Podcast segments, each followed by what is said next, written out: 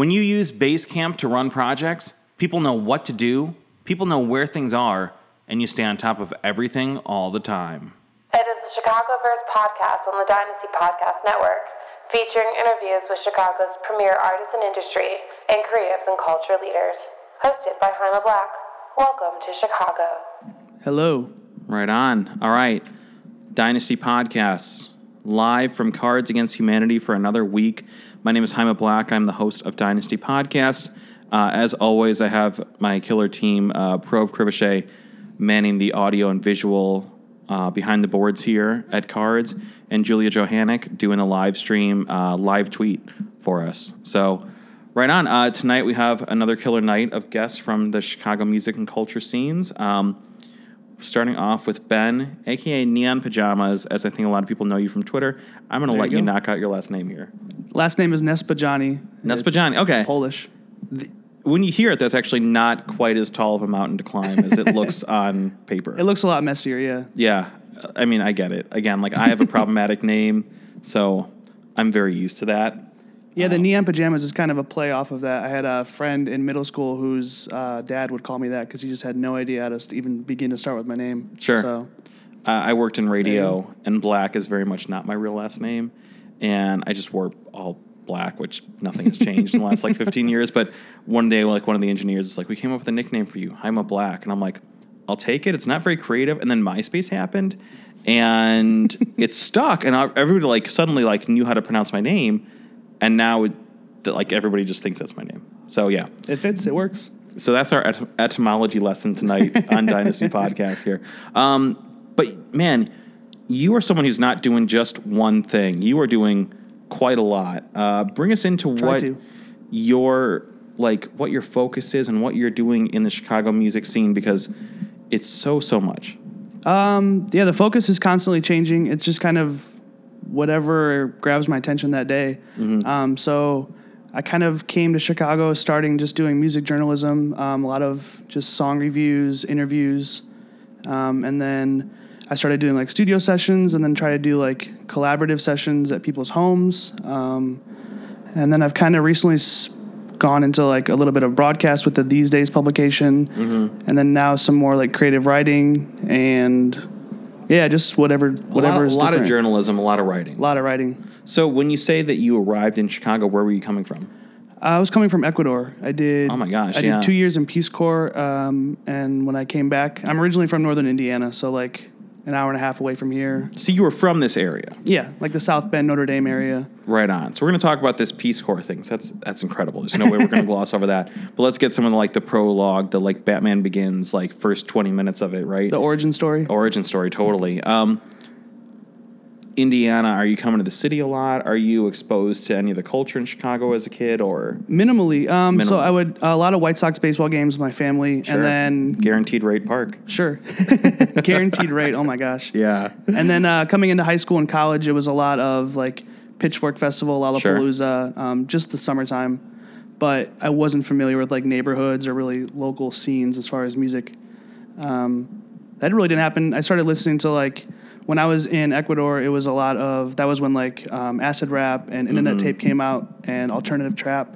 Um, so those were like the first albums where I was like, wow, Chicago's like doing their thing. Um, but prior to that, I mean, Cool Kids. That was about it. Sure. But it's amazing that like you really found out about Chicago in Ecuador Yeah. versus like growing up like 10 minutes away from here. crazy, right? Yeah, it just Yeah. Made its, it made its way all the way down there. All my American friends were like talking about that album, and that was it was huge. I mean, yeah, it was a watershed moment, you know, and I always talk about this in the podcast that like Chicago, it goes in waves, and we have these moments like a Siamese Dream comes out, industrial happens, eh, from under the cork tree by Fall Out Boy, and yeah, like acid rap is like one of those moments that changed Sure. everything, you know, it broke through, or college dropout, obviously. Mm-hmm. Um, so Peace Corps Peace Corps. Where do you even start with that? Like, okay, for anyone who is watching, listening, going like, "What's the Peace Corps?" Like, because I know that it's a, you know, kind of an official capacity armed service, um, or maybe it's not. I guess what is the Peace Corps, and bring us into that.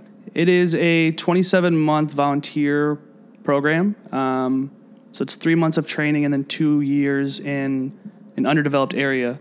And then depending on your specializa- specialization, you could do like natural resources or agriculture or teaching English or So it's very humanitarian. sure, yeah, exactly. I guess You're- peace is in the yeah. is in the title. That should be. But the it was hint. like uh, it was like eleven dollars a day, just like a stipend to live off of. That I paid for our housing, and I was in like a community of ninety to hundred people, That's incredible. um, right on the beach. What prompted the decision to enter into an operation like that and, and pursue that kind of like lifestyle for that time? Indiana, and how boring it was. Sure. Just I was- anything to get out of there? Yeah, I was there for twenty two years, and I just wanted to go, and just the idea of getting away and doing something like that really grabbed my attention. And then when I got there, I was like, all right, I'm actually doing this, and it was it was incredible. It was incredible. How much of a culture shock was it? Like to go from Indiana to Ecuador? From what I've heard, they're different kind of areas. a little bit different. Yeah, I mean, different. It was wild. I mean, there was certain days where it was just you were trying to find work to do just because it's hard to kind of integrate into that community. But once you find your your niche, then it kind of just flows naturally. Time is a lot slower over there, so everything was more relaxed. There was no stress. Wow. It was just nice. So uh, when did you get back to Chicago? Like what time frame was that? Uh, that was September of 2013. Okay. So three years. Again, when like kind of that was in that window when everything was really starting to ramp up. Yeah, yeah. And I came back and I started uh, helping write with uh, for Lily Mercer, who, was from the UK. She has like a Beats One show. Oh yeah. Okay. Um, she started up Viper magazine, so I was doing just like intern blog work for her, and all the while just like looking at Fake Shore every day and just trying to find out these new names. And yeah, well, I mean, Fake Shore is right the in. Bible, man. Yeah. It's like Andrew's been doing that work here for a decade now, and it's Mm-hmm. incredible. Um, so you're starting to enter the journalism world here. You're becoming interested in the music scene. Like, when do you? What was like your first real dive into Chicago? Was that uh, you know, like the Chicago music scene? Was that these days or Um, well, I was writing for Mishka, who I still I sure? actually Actually, out of New York, yeah. Exactly. Well, back in the day, I was um, around this time. I was just doing like contributing writer. Um, I run their blog on their record label now, but back then, that was like the only site that I really had where I could, I guess the word's clout, where I could, you know, that's where I was writing. That was the name. That's where all the energy was going. Sure. Sure, yeah. Um, so I was going to a lot of shows and just doing like show recaps just to get my name out there and show these people that I'm listening. Um, and then all the while trying to do as many in-person interviews as possible. Who are some of the artists that you were covering, connecting with, interviewing? Like, who was in your kind of like professional circle with that? Um, at that time, Lucki Eck$, Yeah. Z Money, uh, Saba, Yeah. Late 2013, Joey Purp, uh, Leather cords were just popping off. Yeah. Um, yeah. Everybody you just mentioned, like almost all of them we've had on the podcast. Uh, Mm-hmm. Lucki Eck$ Man, we did a we did a wild interview with him. it was at Riot Fest, and there's no other word for it than wild. I don't know. Go go Google Lucki Eck$ Dynasty podcast if you get a second, and you'll hear what I mean. I have uh, three published interviews with him, and only you know what I only mean. and only one of them he actually answered questions. Yeah, The other ones were just kind of like observations and quotes, but never related to what I was actually what we were actually talking about. it was great. Um, and Saba, man, I always say this: like people, anyone who listens to this podcast knows, like so much love to Saba. Oh yeah, I love what he's doing. I love his voice, and he's the nicest guy. He's so friendly. And he was great when I first got here because at that time he was doing like two shows a week. He had he Yes. was doing so many shows, um, and I had never seen that kind of energy like in the Chicago shows, and it was just it was, the It was hustle. great, yeah. So now you have been covering the scene for a few years. You're a contributor at these days. Mm-hmm. Um, you have the Mishka thing. Is the Mishka thing still going on? Mm-hmm. Yep. Yeah. So I yeah I run their record label and their blog. Um, we have like a few contributing writers, and I'm trying to like spread out further outside of just music, like movies, comics, books, anything like that. Just to I don't know, rap music gets old after a while. Well, I mean, there's there's so much going on in Chicago now. Sure. And are you f- like solely focused on Chicago music and culture, or are you also covering, you know, uh, topics and, and themes outside of the city? Oh yeah, everything. Um, so a lot of like the Chicago-based stuff, I kind of put my energy toward these days, and then if it's outside the city, I've usually focused on Mishka. Unless every once in a while there'll be some overlap, I still do Chicago within Mishka. Um, but yeah, I'll be writing something. I'll be like, okay, this would work really well on this platform, and this will work well in this.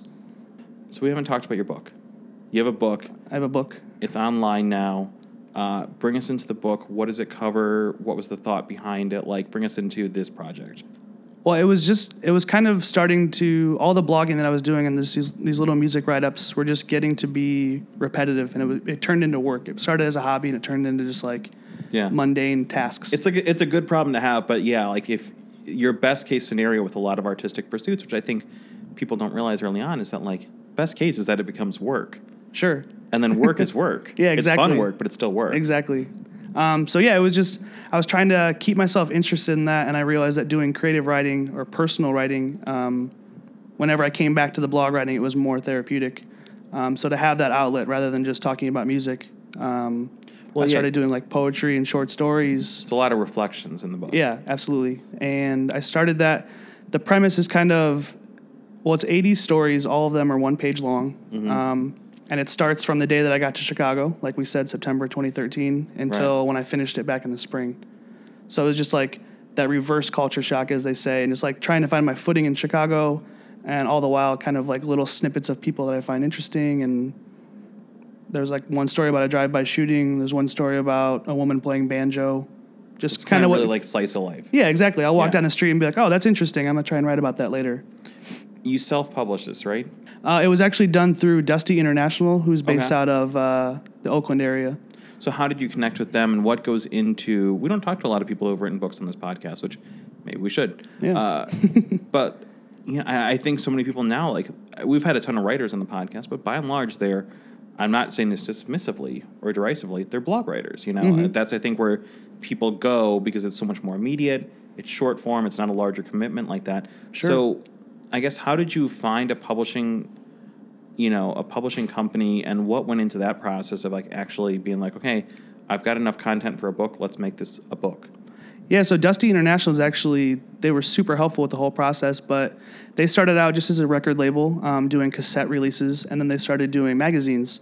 So I just messaged the guy. I had, I had covered one of their tapes in the past, and I messaged him, and I was like, "Hey, your magazine looks really crisp. Like, I really like the format. What program did you use? Like, what outlet did you use? I'm trying to use that for my book." Um, at that point, I was just trying not to lose money, and he was like, "Oh, send it over. Like, let's look at it." And then from there, he just helped me with the whole thing that's amazing but I was just trying to get like a website link or referral, you know, and it worked out. so with all of the you know music and culture and reflective work you've done you know a lot of that is is writing based you know like what advice would you give for anybody who's a little bit younger who maybe is you know listening to this in indiana or someplace like that like being like dude i want to get out of indiana i want to go to chicago i want to cover culture and music and everything that's happening like what would you tell them Write as much as you can. Yeah. Um, have journals, carry around like little moleskins, have a pen in your pocket, um, take notes in your phone. Anything that you think is interesting, write about it, and then you kind of find your netting it at some point. Well, and I think it's like it's so true. I think for a lot of artistic concentrations, where it's like it sounds very obvious, but it's like just do it every day. Exactly. It's yeah. the least glamorous answer, and it's the most true. You know, there's no like shortcut. There's no like detox weight loss tea. yeah. You know, for success. so Yeah, it's just nose to the grindstone. Just work every day at it, and you will get so much better in so little time. Um, and it'll get to the point where you almost do it like without even thinking, and then learn how to shift that and make it into something that you're further growing and further expanding your brand, your voice. Yeah. I don't know. Every day is different, but I constantly have like a to do list like, oh, that was a cool music video, or that was a cool movie trailer, or this book looks interesting, you know, just a little bit of everything. And where can people find the book? Uh, it's on Amazon, Paper Wind, Paper Wind. and it's 14 bucks. Uh, and there's a PDF that is $5. But if you go to dustyinternational.com, uh, INTL, not international fully, uh, dustyinternational.com, they have it as well. And and it's like a physical item you can order in real life. Oh, yeah, hard copy. Awesome. Yeah. Right on. But the PDF is five dollars, PDF's 5 bucks. and it's probably easier to search Paper Wind than by your last name. Exactly. Yeah. um, right on, man. Uh, ben, neon pajamas. We're just gonna go with that, dude. Uh, I've been seeing what you've been doing in the city, and you know what? I'm sorry. Like I'm wrapping up, but we haven't even talked about like the sessions you're doing. Let's talk about that real quick, where you're like bringing musicians together um, to record music and collaborate. Like, bring us into that. Yeah, so um, it all started. I go back to Blakroc, which is Black Keys and Dame Dash. Uh, they had a place in Brooklyn, and they were just bringing in cool artists to do songs together. Like, oh, this is a cool instrumental. Let's get let's get Mos Def to come through. You know what I'm talking about? Yeah, yeah, yeah, exactly. Yeah, that creative control. And um, yeah, so I just like the idea of like, oh, like let's just bring in these creatives and these creatives that don't always work together into one Yeah. room. Um, so my buddy Jeremy, producer Jaro, who works with Beach Jesus, he has a little home studio. So we've just been inviting people that wouldn't necessarily work together into the same room.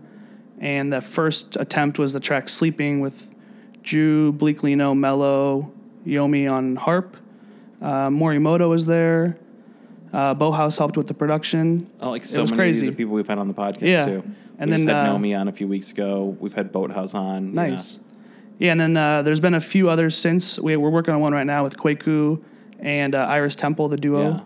That's that song is so good. A lot And of then- a lot of closed sessions, people. yeah, Yeah, yeah, just awesome. Yeah, so I like we, we always try to get some live instruments into the room and just like a few groups that wouldn't necessarily have a song together. If a Chicago musician wanted to contact you and be part of one of these projects, like how can they do that? Uh, Twitter neon pajamas or yeah, that works. I mean, you're always on Twitter, man. You're like Yeah. me. I live on Twitter. I stopped. I stopped having business cards. I just tell people, I'm like, dude, hit me on Twitter. I'm always there. I'm on Twitter all the time. like, if you see my account not tweet for six hours, call my parents.